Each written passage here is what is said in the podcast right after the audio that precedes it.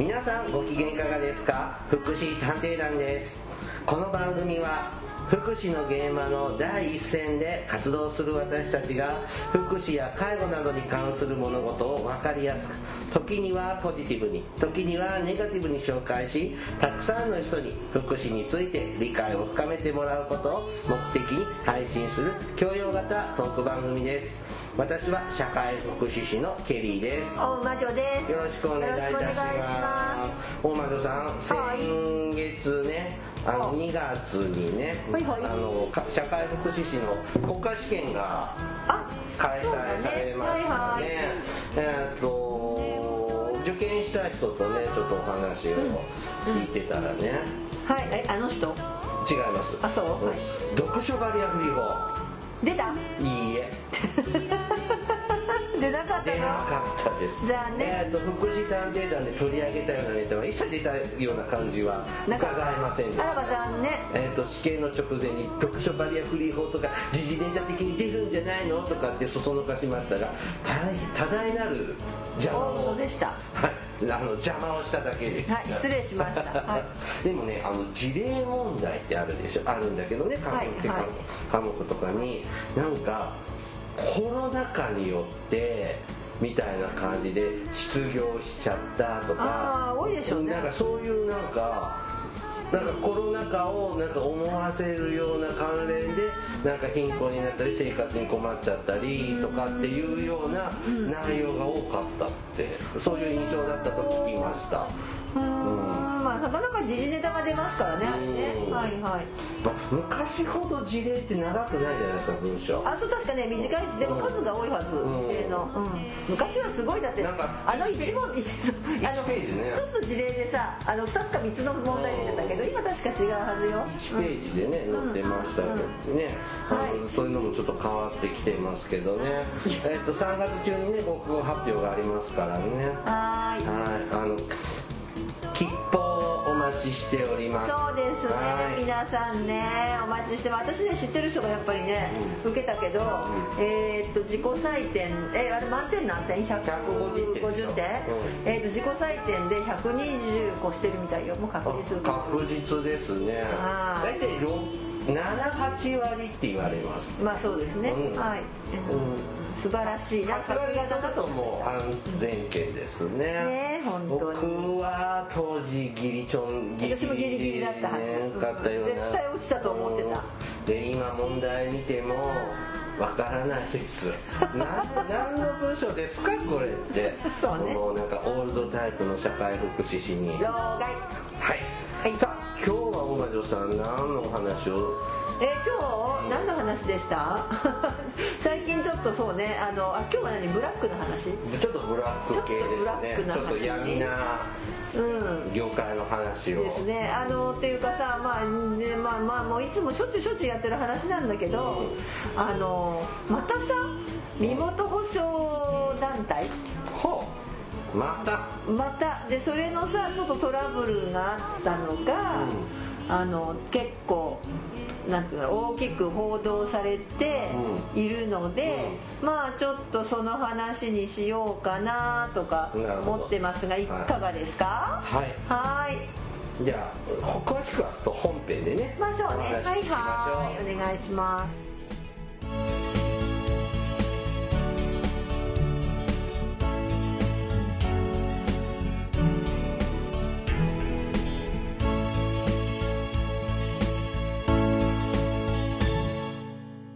福祉探偵団。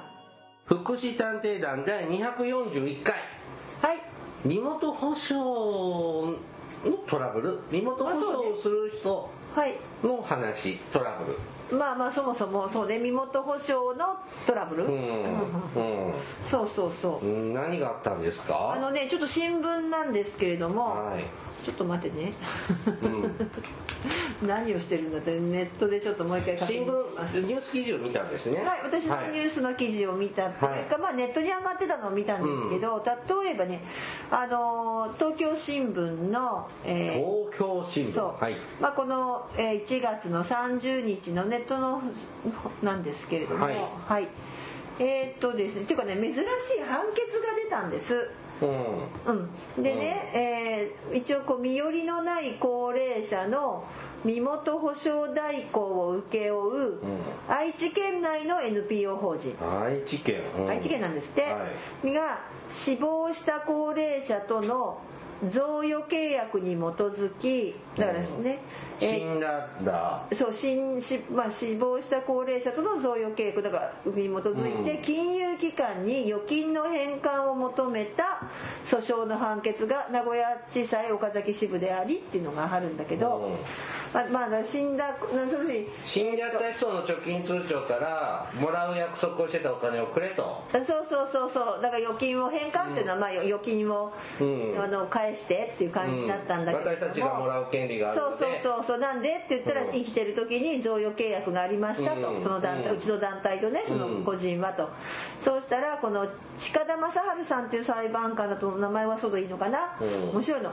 公序良俗に反する契約で無効っていう判決を出してるの。だからそのうややこしいんだけれども、死ん。な死亡した高齢者との贈与契約契約がだから無無効ってことなんでしょうね、うん。そして請求を棄却したうんだからもらっちゃダメよってそうそうもらうべきじゃないよって言われちゃったんだ。でそのだから高齢者と身元保証代行団体との間で交わされた死亡時の財産の贈与契約かっこ死因贈与契約っていうんだって。しあ死んだ原因のってことね。死因ね。を無効とする司法判断は極めて珍しいんですって。うーん。えなんでダメなの？ん？でっていうかねあの、うん。そもそもねというのは、えーっとそもそもだからさどっちがいいとか悪いとわかねあれなんですけれどもそもそもえーっとね確かねここのあの NPO 法人が、えーなんていうのかなあのまあ亡くなった、まあ、契約してた人が亡くなりました、うん。でその人がのご葬儀とかも出したのかな、うんうん。そうしたら、えー、うん？うん？うん？まあいいや。ななんだけれども、まあまあ、そうなので、えっとあと死んでからなんか銀行にその人のね口座を下ろしてって言ったら、うん。実はねこれ確かねえっとね書いてここにもありますけれども、えっと信用金庫だったらしいです。そのはい。地元の信用金庫さんに約620万円の預金の払い出しを求めたんだってこのだこの団体が。うん。でこの信用金庫は契約書の不備や過去に、まあ、そこと預金者の遺族とのトラブルがあったんですってそこの会と NPO とそうですね。NPO 法人と、まあ、きっとその NPO 法人と銀行。じゃなくて、えー、と NPO 法人とそれからその預金者の遺族だからまあ相続人というか遺族というかあはいはいそのトラブルがあったことを理由にお金はあなたたちには渡せませんって言っていうふうに資産凍結してるわけだよね銀行は。っていうところで揉めたもんでさっきの話だよね。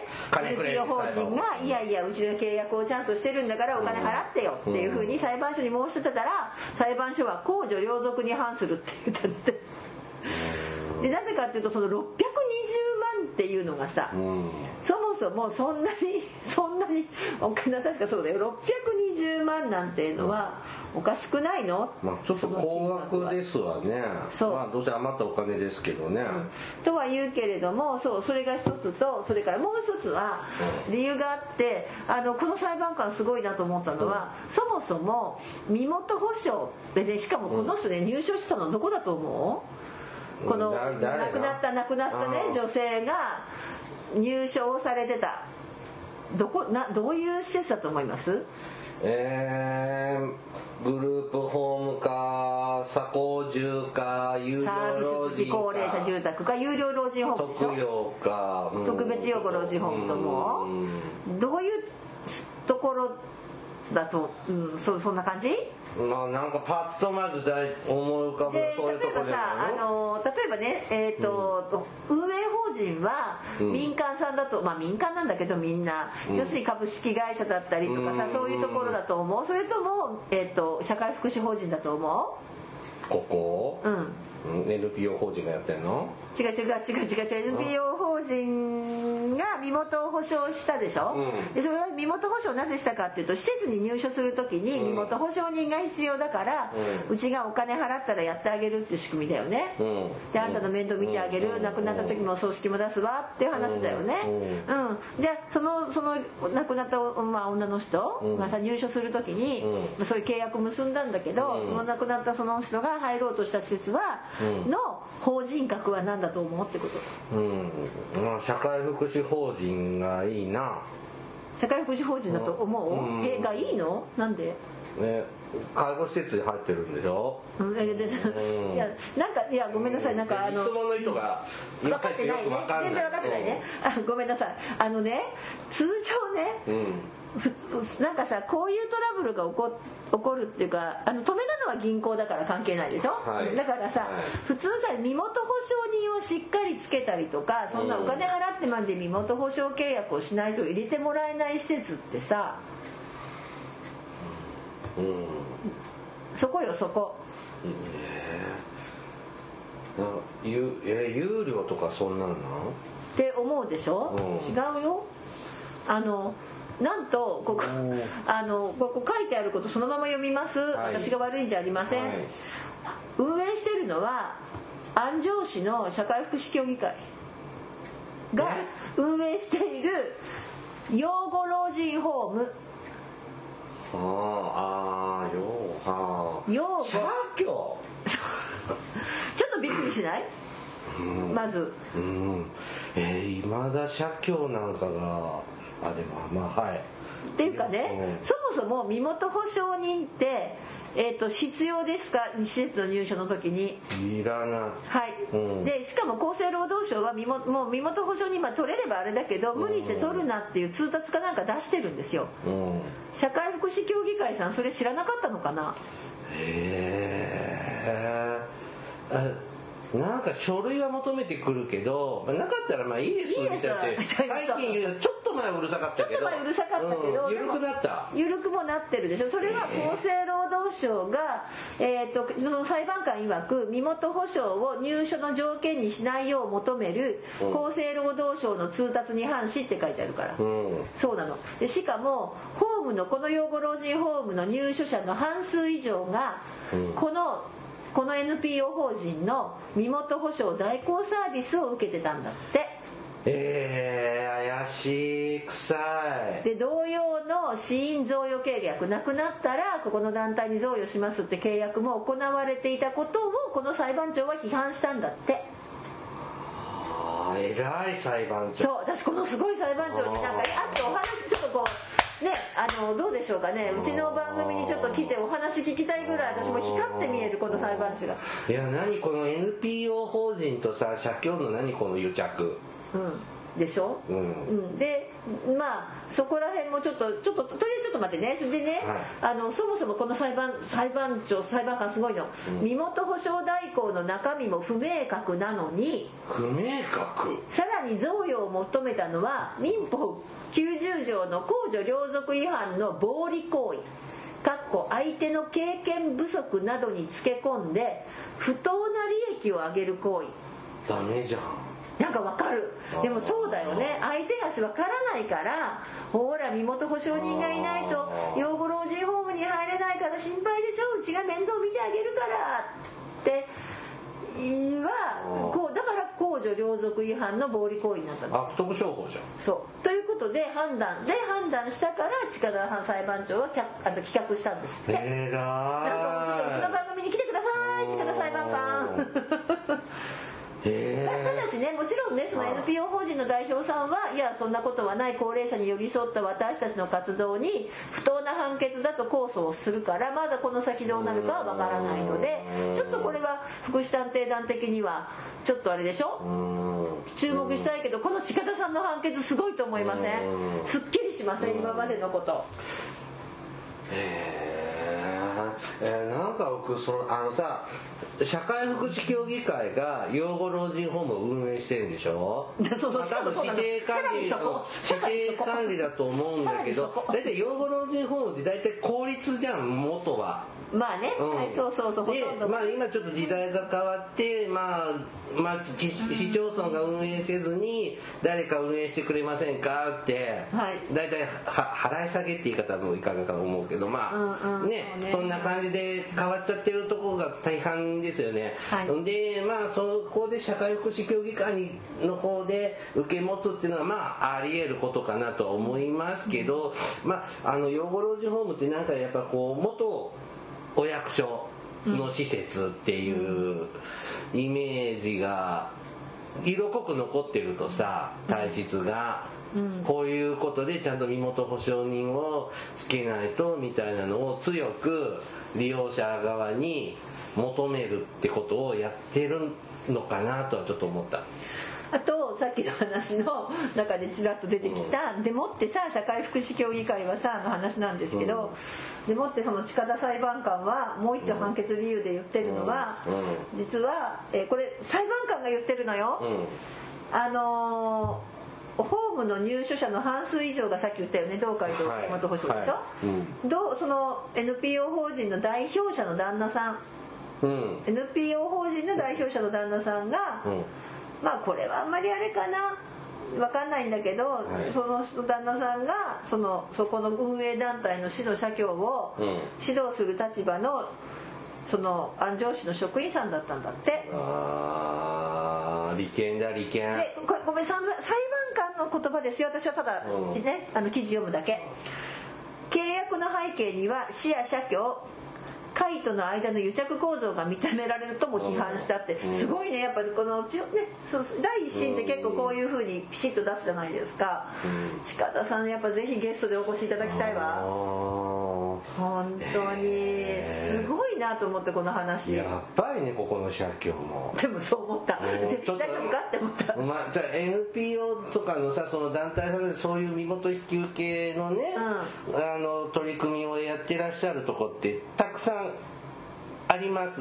はい潰れたとこもざまあ見やがれってはい。思ったとこもあります、ああの「ざまみやがれ」の団体名も出てましたさっき記事に。あそうですか、はい、うん。はい。であのそういうとこもあるしちゃんとやってるとこも知ってんの。あそうね。私も携わったことあるけど、はい。全然普通にはいそうそうそうってとこもあるのそうそうそうでそうんでこうん。こ、うん、そのあのー社協さんがその NPO ばっかを利用してるとかっていうそのかそういう行動もいかがなものがもうちょっと社協の批判になってしまってる。あーでもそそれはすごくあると思う、うん。あのだって実際に特定のそんなところを使っちゃいけないとうん。おかしいしでそもそもその社協の立場は多分いやいやあのもう養護老人ホームの入所の時に身元保証人だってさそういう人がいない人が入ってくるんだからさ、ね、そういうの使うんじゃなくってとかさ例えば青年後見人立てるだとかさ、まあいろんなことちゃんとした手立てを取ればいいじゃない。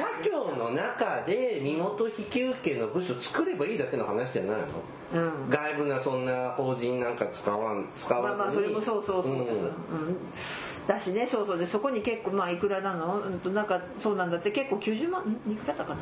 結構な金額を払ってたりとか。あとねそうそうそう。あでだね。そうなの。高齢者の権利擁護に詳しい熊田先生弁護士はは今回のところであの多分今回問題となったうん。贈与契約がうん。全国的に見れ見れば氷山の一角とも言えると。あうん。そうじゃない？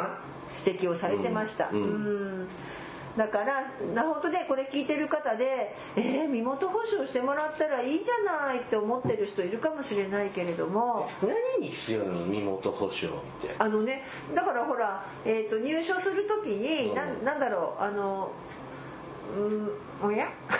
あのね私はね、うん。おやあのおや？ー例えばちょっと認知症の方とかね、はい。ちょっとあの知的や精神に障害のある方の場合だと、あの青年貢献制度って利用できるじゃないですか、でそれってあのー身元後継にて身元保証人にはなれない。なれないなれない。うん、でも何かあったと。施設側ってさなんでそういうの必要な身元引受人って必要なのって。いや何かあった時にって言うじゃん。そう。で何かあった時に誰か動ける人がいたらいいわけでしょ？そうそうそうそう、うん、だからそれって別に後見人とかが動いたらな動動くから何か他に問題あるとかってでいいと思うんですよ。私も、あのもうこれはねそういうこうなんていうかな、えー青年後見制度が改正された2000年ですよね、うん。介護保険がさ、あのそっちからまあ言ってたらその話で、うん。そっちから契約に変わってで契約になった時に契約能力とか判断能力がし、どうすんのの話からまた青年後見制度が改正されてたんだけど、あのその頃にそれこそ身元保証ってまだその当時はさ、うん。身元保証人つけろみたいな世界でここさえなかったら誰も施設入れてやらないみたいな時代だったけどそれでもあのちゃんといやささっきケリーさんに言ったように、何を期待してるの、うん。身元保証人に。つまり亡くなったら遺体の引き取りしてね、施設のお金払利用料払ってね、あとなんだろう物を壊したりとかルール守らなかった時にはちゃんと引き取ってね。ってこの3つぐらいだよね、うん。だこの3つぐらいを覚書きとかにしてで後見人はそういうものを出せますね。あの身元保証人にはなれませんが、こういうことはだって相手の財産の管理してるんだから、やろうと思えばできるので、裁判所の監督受けてやりますって言って、うん、あの入っていくっていうのが施設側に通常さ、だよね。うん、だから何身元引受人がいないと何が困るってちゃんと答えられないんだよあだろうね、うん。はいはい。でも書類でこうなってるからというようなので、だからしっかりちゃんとうん別に困らないでしょって説明したらうんまあちょっと私が威圧的に言うのかしら。いやでも あの全国それそうそうたださやっぱりその病院とかでもあるんですよね。でも、うん。私も過去に逆にあのだいぶ昔のことだけど、入院するって話になって、で身元保証人いないんですよね、うん。で生活保護の方なんですよ、でもねその時お医者さんが「ああ生活保護でしょ？じゃあいらないよ」って言ってくれて主治医が、うん。でその次に手術手術の同意書、うん。で結構心臓の手術だったんでうん。大きめだったの、うん。前も話すかもしれない。からさ、うんそこさ「あいいよいいよ」って言われて、あの身元保証もいらないし付き添いはどうですかって言ったら「いやケアマネさん忙しいから、あね本当は付き添おうと思ってたけど、いいよいいよ何かあったら電話するから」って言ったんだけど、で万が一のことあったらあの市役所連絡すればいいのよねって、ういやでもなんだかねそれもなかちょっと寂しかった。軽すぎですけどまあでもそれ軽すぎとかって思って。それ身勝手ですけどね。だけど、でもそれくらいの感覚の先生も、っていうかねあの、うん。そうなんだなって思ったり、だから実際書かずに出しても全然問題なかった。まあね書類上あった方が互いに都合がいいんだったら、まあ、建前上書いとくよみたいな思い緊急そう。あと緊急連絡先程度の感じで、あのそれぞれ緊急連絡先は明らかにしますけど、ただね養護老人ホームの利用者だったんだよね。そう。身寄りがないの。前提で。養護老人ホームって基本元気なおじいちゃんとおばあちゃんで身寄りがないような方が入居する老人ホームなので、基本認知症とかないのがまあ建前上ね。建前上だよね、うん、でなので判断能力はまあんまだよ特養とかと比べるとまだちょっと判断能力が高いですよね。でもさだけどささっき言ったけど、ほら行政大体がね大体公立だよね、うん。本当はね。それが多なんだっけ管理委託じゃないなんだっけなんだっけ。指定管理？指定管理とかでさ、まあ、その社会福祉協議会とかいろんな法人になったりしてるけど、でもそもそも行政なんだからさ、まあ、最終の、まあ、養護老人ホームはあの別に財産はでもすごいたくさんある人は入れないので。うんそうですね。ね、あのうん。そんなにお金もそうでもないんだからさ、まあ、生活保護のその、ね、次ぐらいのっていうかね、うん。まあ、そんなにお金が裕福じゃないってとこもあるのでそんなの行政さんが面倒見ればいいのにね、うん。結局さ NPO を立てた人とのその人と社協関係のご夫婦さんの悪知恵が働いてるよね。なんか。まあ、悪意がちょっとこっちはちょっと悪意持って言っちゃったけど、うん。まあ本当にね救ってあげようと思ってやってるのかもしれないけどね実際これねあの50万ぐらいなんだって死後のジムで使ってるのが確か。あ。あまあそそれはなんかそんなもんかなって思うよ。でしょなんかその判決文とか裁判長の話では、えー、と死後事務処理の費用は50万円ほどなのに、うん。預金全額を受け取るというのは対価性を欠き暴利と言わざるを得ないっていうのがあって例えばこの団体がもしかしたら50万だけって言ったら、うん。でそれで払って銀行が「いやおかしい」って言ったら裁判所は50万なら認めたのかもしれないよね、うん。もしかしたらね。それを620万全部よこせって言ったのでえ？って話ですよね、そりゃそうだ。あのえ大丸さんってさその施設とか介護事業所とか福祉事業所とかから利用者さんからの寄付を求められたことってあります？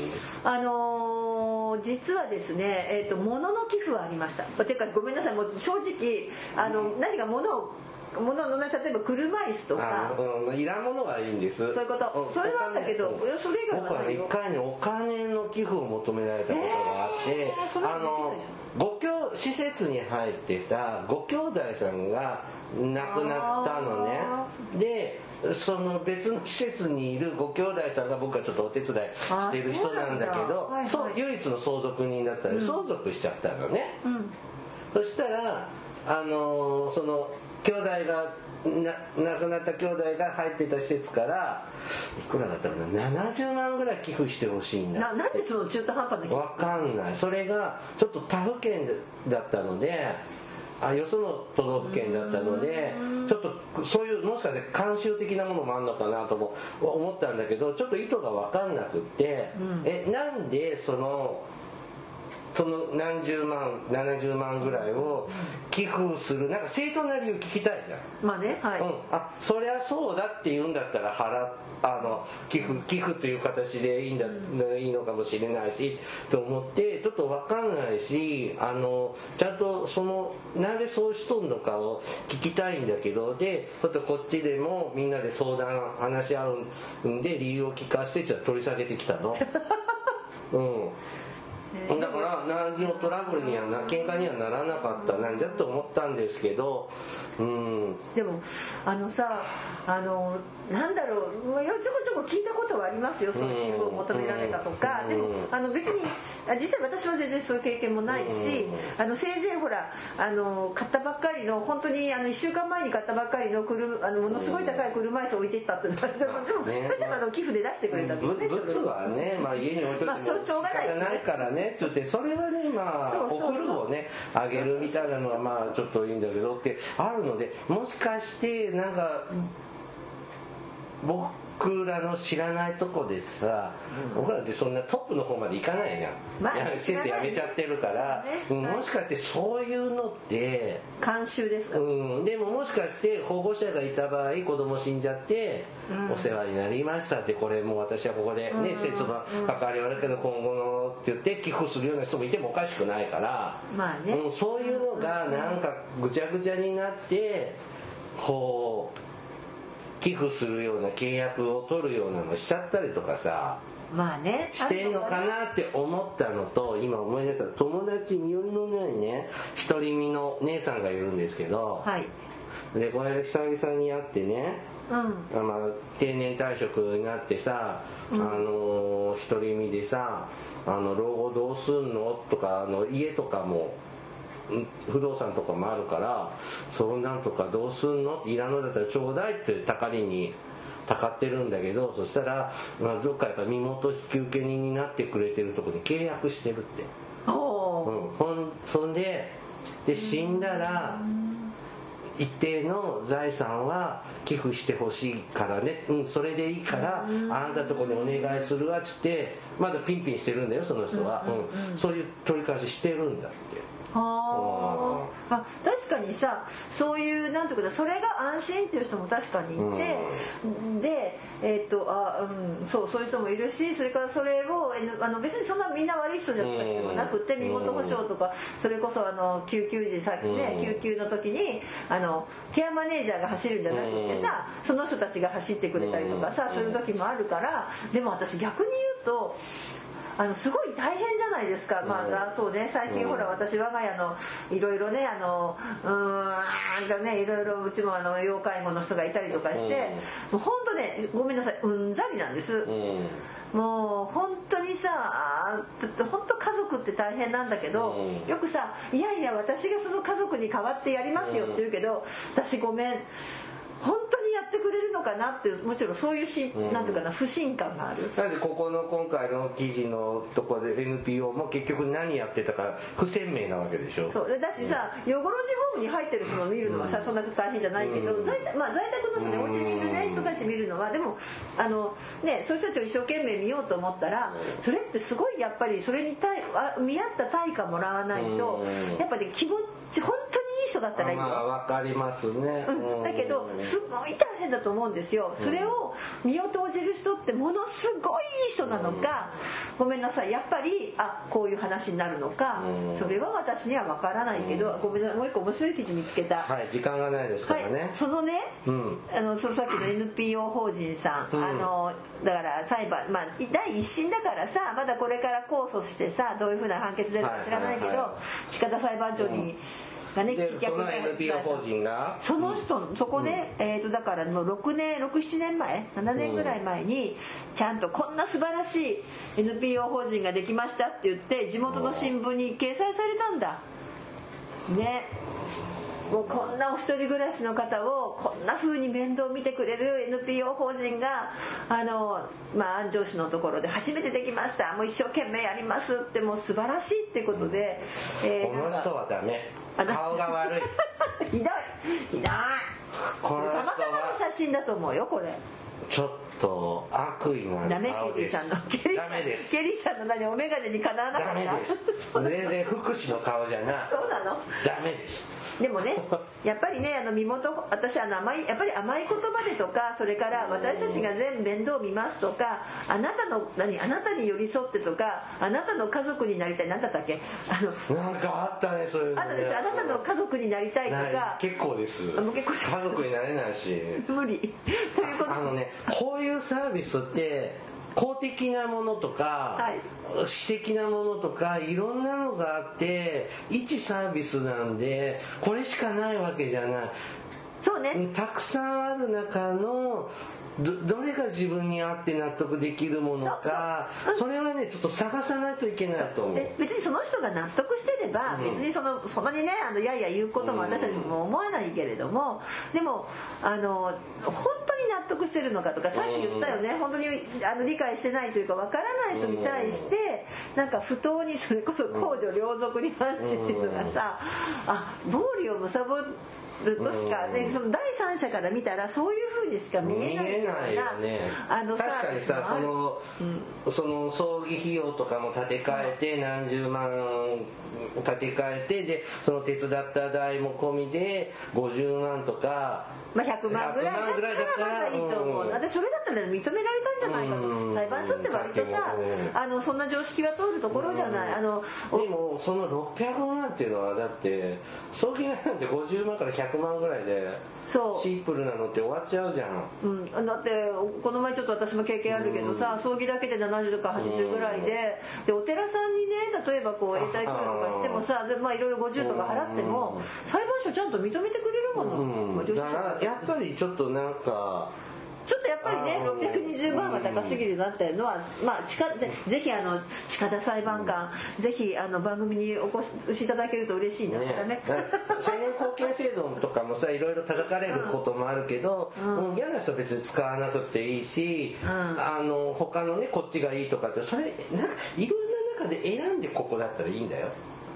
うん。でもちょちょっとねあのさっきのうんなんか強引さがなんか勧誘してるような気がして。だしやっぱりさあの顔がうん本当ねあんまり人相良くなく。それがめちゃ分かったたまたまの写真なのよきっと。もっとねもっと可愛らしい人なのきっと本当は。はい。あのということで何の話でした身元保証団体にはえっ、とーいろんなのがありますし、まあこういう判決が出る場合もありますよ、う。んと、うんね。はい、ちょっと興味ある方ね追っかけてみてくださはい。いはい。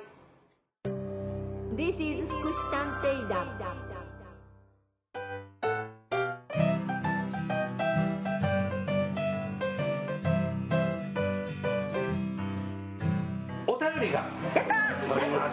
まさかもう地震のあ起きたわ。もうもうねあこれ最後のお便りですね。これな本名なの？わからない。いはじめまして。めまして、はい、今日はご報告したいことがありメールをお送りします、はい。福祉とは無縁の大学を卒業したのですが思い立って福祉系の大学通信制に3年次編入をし、えー、と翌年度の国家試験でか、えー社会福祉資格を取得しました。おめでとうございます。その翌年度精神保健福祉士養成校これも通信ですが入学して先日の、えー、と国家試験を受験しました。おめでとうございます。2021年の、えー2月の試験を開催の試験ですね。ままだ受験の段階でした。はい。結果待ちですね、はい。自己採点では合格圏ここででししたたおめでとうございます。社会福祉士は免除科目があると知りせっかくなので受けたえっ、とせっかくなので受けた12月の保育士試験も合格しました。あ素晴らしい。え保育士って免除科目あんの？うんある。へえはい。ね。あれ前やったよまあいいやはい。えーっと経済的余裕がなくハローワークの教育給付金や民間の教育ローンをフル活用しての挑戦だったので常に排水の陣という緊張感の中中にあった3年でしたが予定通りに目標達成ができまおめでとしたうございます。門外漢であった私にとり福祉業界の方たちの視点や考え方傾向福祉の課題や問題点制度の歴史や経緯などについて福祉探偵団は学ぶことが多い番組でした。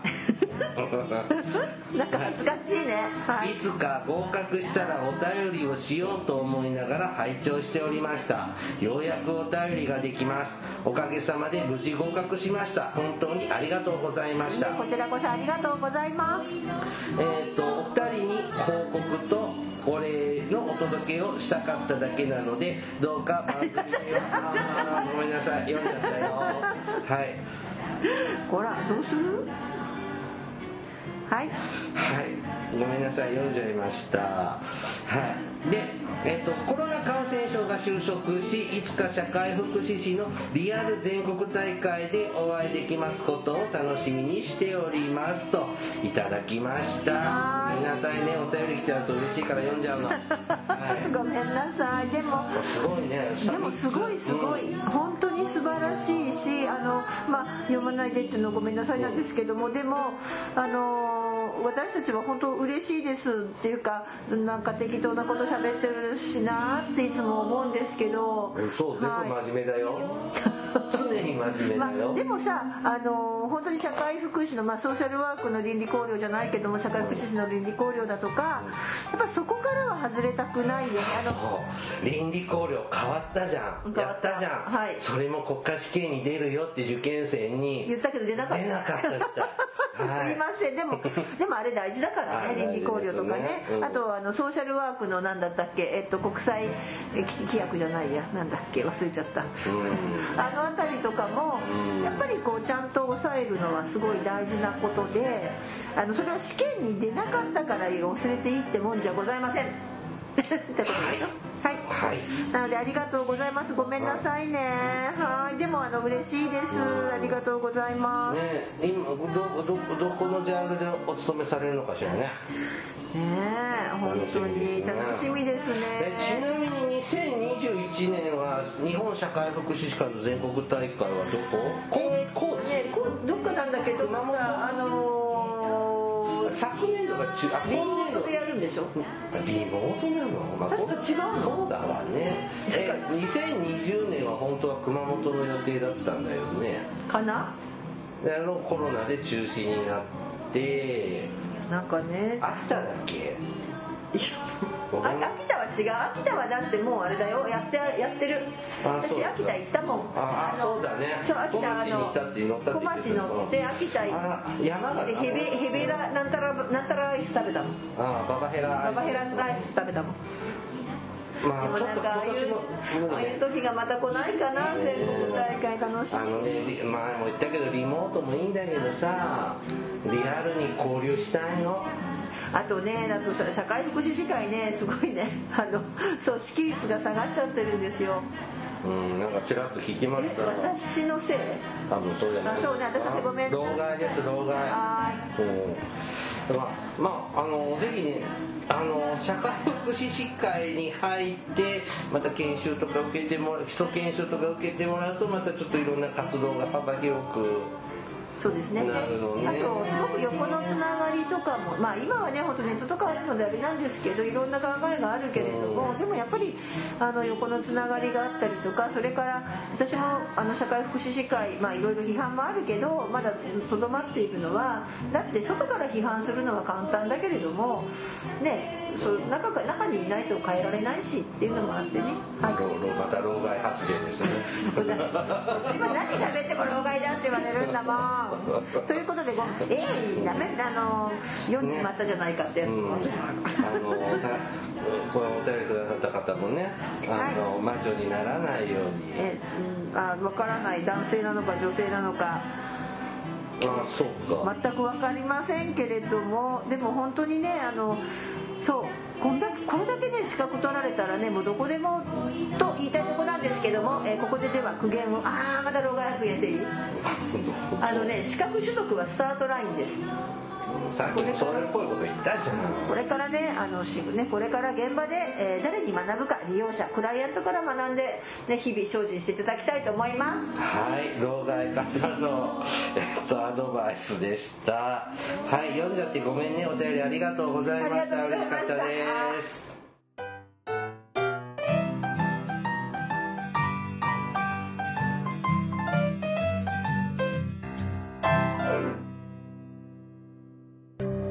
福祉探偵団。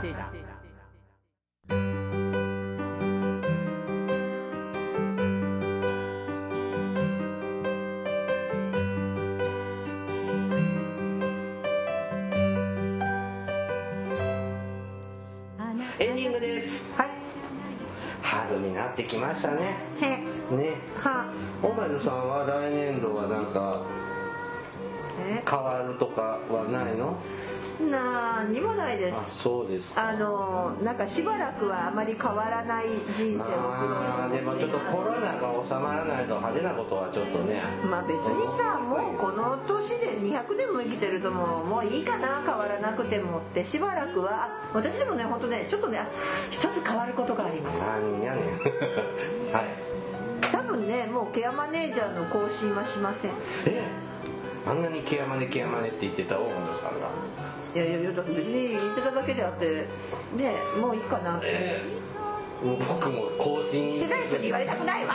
してない人に言われたくないわ。10年以上更新してないです。してない人に言われたくないわ。うん。あそうですいやちょっとかはいあの腹がくくれる最近やっと腹をくくりまして少しそういうのも整理して。まあ、まあそういう意味ではちゃんとねあの今今やってる分野の仕事の方に邁進しようと私腹が決まりましたので。あれこの番組の介護担当がちょっと介護分野がちょっと弱くなってきますね。そうね。だからまあちょっと誰かまたあれねそういう時にはちゃんと話聞きあだから私あれよ。あのあの何勉強はしていこうかなっていうかそのケアマネさんの研修会はまだやってます。やってんの？ま だやってます。はい。うん。まあちょっとねケアマネージまあでもほらあのここの編集してくださってるデイくんさんはまだバリバリ現役ですから。違うのいやそうみたいよ。違うの？いやそうだよ。だけどなんかやっぱりちょっと改前回も喋ったけどさ、うん。ちょっと改正が来て、うん、動きやすい動きにくいとかさうんちょっとかんなんかずっとそう言いながらやってるけどね。はい。まあ人それぞれですのでね、うん。でもケアマネージャーって別にさ更新しなくてもあれでしょ？あでもまだ私しばらく大丈夫。まだなまだ1年ぐらいある。ああだってしたいくなったらまた研修受ければいいんで。別に試験は受けなくていいんでしょ？はいはいはい、うん、ただ研修受けてないので実務ができない状態になってるだけでね。そうそうそう。はあでもほら私あのケアマネージメント自体はやってますサボり気味とか。サボり気味だけれども一応ケアマネジメントはしてますよね。だって相談支援事業所は相談支援はねケアマネジメント。なんかあれもこれも放置状態とかって、うんみんな放置。あのしててちょっとケリーさんは心配なんですけれども。はい放置です。はい。あのなんか反面教師の番組にしたくないので、あそう、うごめんなさいね。あのやっぱ憧れられるソーシャルワーカーでありたい。この番組は。はい、うん。じゃあやってるよ。ちゃんと今日も書類提出したよ。あ偉いね。実は密かにやってるよ。あれ？パートナー出した？まだだけどあのもうこの前の面談は受けたよ何？あああれかあれはいいよ。はい番組からのお知らせです。福祉探偵団では皆様から福祉や介護に関する疑問や質問不満や愚痴番組に対する感想やご要望を募集しております。もちろん普通のお便りも募集しております。お便りは E メールでお願いします。メールアドレスは福祉探偵団アットマーク Gmail.com 綴りは fukushitanteidan アットマーク gmail.com ですまた福祉探偵団のツイッターがあります。フォローお願いします。さらに福祉探偵団の Facebook ページも開設しておりますのでいいねのクリックをお願いします。はいそろそろお別れの時間となりました。お相手はケリーと。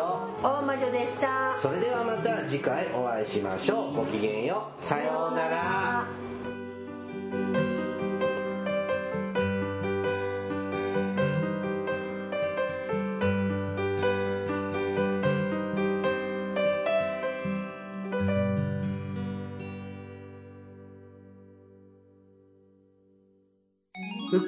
探偵団皆さんご機嫌いかがですか？福祉探偵団です。この番組は福祉の現場の第一線で活動する私たちが福祉や介護などに関する物事を分かりやすく時にはポジティブに時にはネガティブに紹介したくさんの人に福祉について理解を深めてもらうことを目的に配信する教養型トーク番組ですぜひお聴きください。